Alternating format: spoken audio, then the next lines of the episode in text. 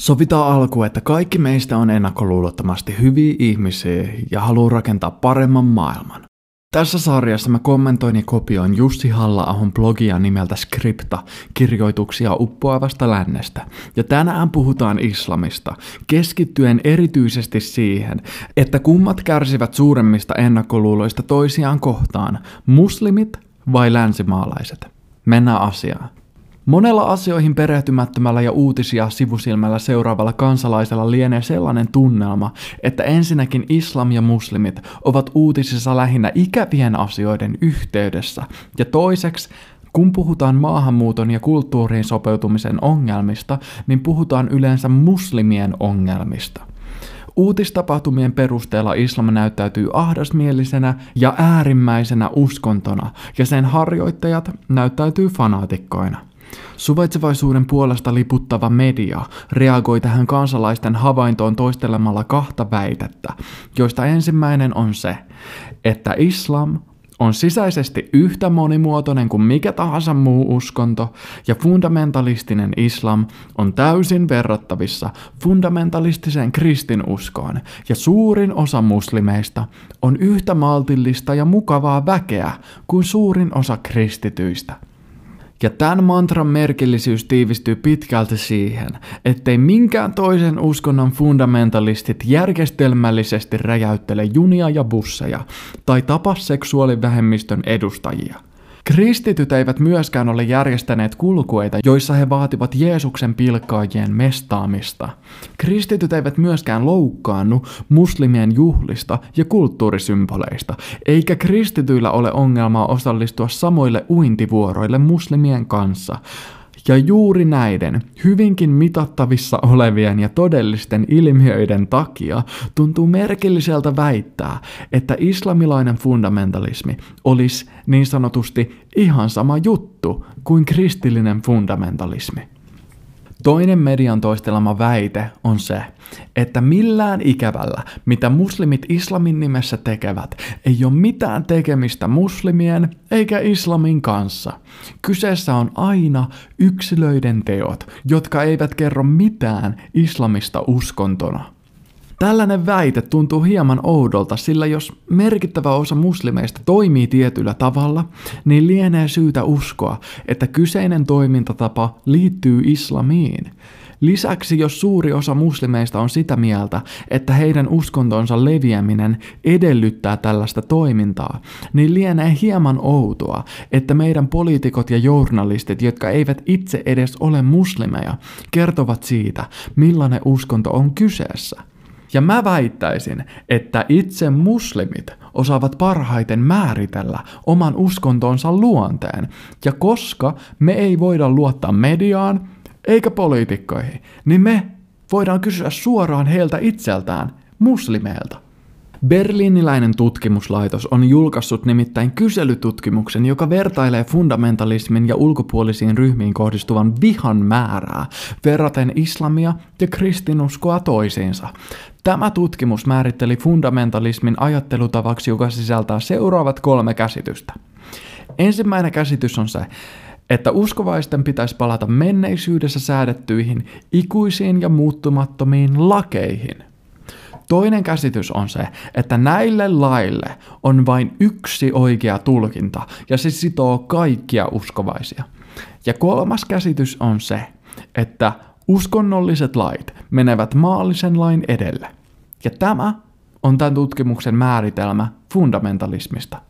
Kyselytutkimukset toimivat usein siten, että ihmisille esitetään väittämiä ja he vastaavat, ovatko he väittämien kanssa samaa mieltä vai eri mieltä. Kyselytutkimuksen sisältöön vaikutti kolmen edellisen asian lisäksi se, että aikaisemmat tutkimukset fundamentalismista ovat todenneet siihen liittyvän vahvasti ennakkoluulot eri rotuja ja eri uskontoryhmiä kohtaan, sekä poikkeavia ryhmiä, kuten homoseksuaaleja kohtaan. Kyselytutkimuksessa esitettiin väittämiä, joihin kristityt ja muslimit vastasivat eri tavoin. Väittämät oli muotoiltu muslimeille liittyen Koraniin ja islamiin, kun taas kristityille ne oli muotoiltu liittyen raamattuun ja kristinuskaan. Ensimmäinen väittämä oli, että uskovaisten pitäisi palata uskontonsa juurille. Ja toinen väittämä, että uskonnon pyhälle kirjalle on vain yksi tulkinta. ja jokaisen uskonnon edustajan tulisi pitäytyä siinä. Ja kolmas väittämä oli, että uskonnon pyhän kirjan säännöt ovat minulle tärkeämpiä kuin asuinmaani lait. Ja siitä sitten pistetään rastia ruutu, että onko samaa mieltä, jokseenkin samaa mieltä, en osaa sanoa, eri mieltä vai täysin eri mieltä. Tässä välissä lienee syytä mainita, että kristinuskon juurille palaaminen tai raamatun kirjaimellinen tulkinta kristinuskon näkökulmasta ei johda sotaan tai sen suurempiin ihmisoikeusloukkauksiin. Mutta Koranin kirjaimellinen tulkinta johtaa välttämättä uskonsotaan, joka onkin ollut käynnissä 90 prosenttia siitä ajasta, mitä islam on ollut uskontona olemassa. No mutta, mitä näihin väittämiin sitten vastattiin? Lähes 60 prosenttia muslimeista katsoo, että muslimien tulisi palata islamin juurille, joihin liittyy vahvasti miekkalähetys. 75 prosenttia muslimeista katsoo, että Koranille on vain yksi tulkinta, jossa kaikkien tulisi pitäytyä. 65 prosenttia muslimeista katsoo, että uskonnolliset määräykset ovat tärkeämpiä kuin asuinmaan lait. Ja kaikki näistä luvuista on 60 prosenttia tai sen yli. Ja pelottavalla tavalla kietovinta lienee se, että jopa 44 prosenttia vastanneista muslimeista yhtyy näihin kaikkiin kolmeen väitteeseen. Fundamentalismin usein myös väitetään nousevan yhteiskunnan harjoittamasta sorrosta ja syrjinnästä, mutta silti fundamentalismi on pienintä Saksassa, jossa muslimeilla on vähemmän oikeuksia kuin muissa tutkituissa maissa. Kristityistä 13-20 prosenttia vastaa myöntävästi johonkin edellä esitetyistä väittämistä, ja pienissä lahkoissa, kuten Jehovan todistajissa, fundamentalisteja on noin 12 prosenttia. Tärkein havainto lienee se, että vain 4 prosenttia vastaa myöntävästi kaikkiin näistä väittämistä, ja muslimeille vastaava luku oli 44 prosenttia – ja koska ennakkoluulot ja fundamentalismi ovat vahvasti yhteydessä, niin vastaajille esitettiin myös erilaisia väittämiä, kuten en halua homoseksuaaleja ystäväksi, tai juutalaisiin ei voi luottaa. Ja kristityille esitettiin väite, että muslimit haluavat tuhota länsimaisen kulttuurin, kun taas muslimeille esitettiin väite, että länsimaat haluavat tuhota islamin.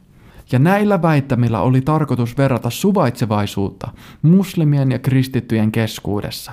Ja kävi ilmi, että vihervasemmiston stereotypia suvaitsemattomista länsimaalaisista ei välttämättä olekaan yksiselitteinen totuus. Kristityistä vain 13 prosenttia ei halua homoseksuaaleja ystäväksi. 9 prosenttia on sitä mieltä, että juutalaisiin ei voi luottaa, ja 23 prosenttia on sitä mieltä, että muslimit haluavat tuhota länsimaisen kulttuurin, ja vain minimaaliset 1,6 prosenttia yhtyy kaikkiin kolmeen väitteeseen. Muslimeista taas järkyttävät 60 prosenttia ei halua homoseksuaaleja ystäväksi. 45 prosenttia on sitä mieltä, että juutalaisiin ei voi luottaa, ja 54 prosenttia on sitä mieltä, että länsimaat haluavat tuhota islamin, ja 26 prosenttia yhtyi kaikkiin kolmeen väitteeseen. Eli noin puolet muslimeista tuomitsee homoseksuaalisuuden tai juutalaiset tai kokee länsimaat vihollisena. Eli lienee syytä kysyä, että onko näin suvaitsemattoman ihmisen mahdollista sopeutua suvaitsevaiseen länsimaiseen kulttuuriin ja omaksua meidän arvot ja muuttua suvaitsevaiseksi ihmiseksi.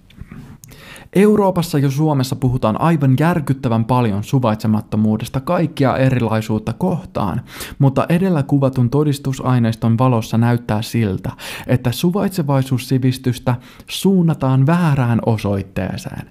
Keskustelu on kompastunut siihen myyttiin, että suvaitsemattomuus olisi eurooppalaisen kantaväestön ominaisuus, vaikka kristillissekulaari enemmistö näyttää suvaitsevan toiseutta huomattavasti paremmin kuin islamilainen väestö.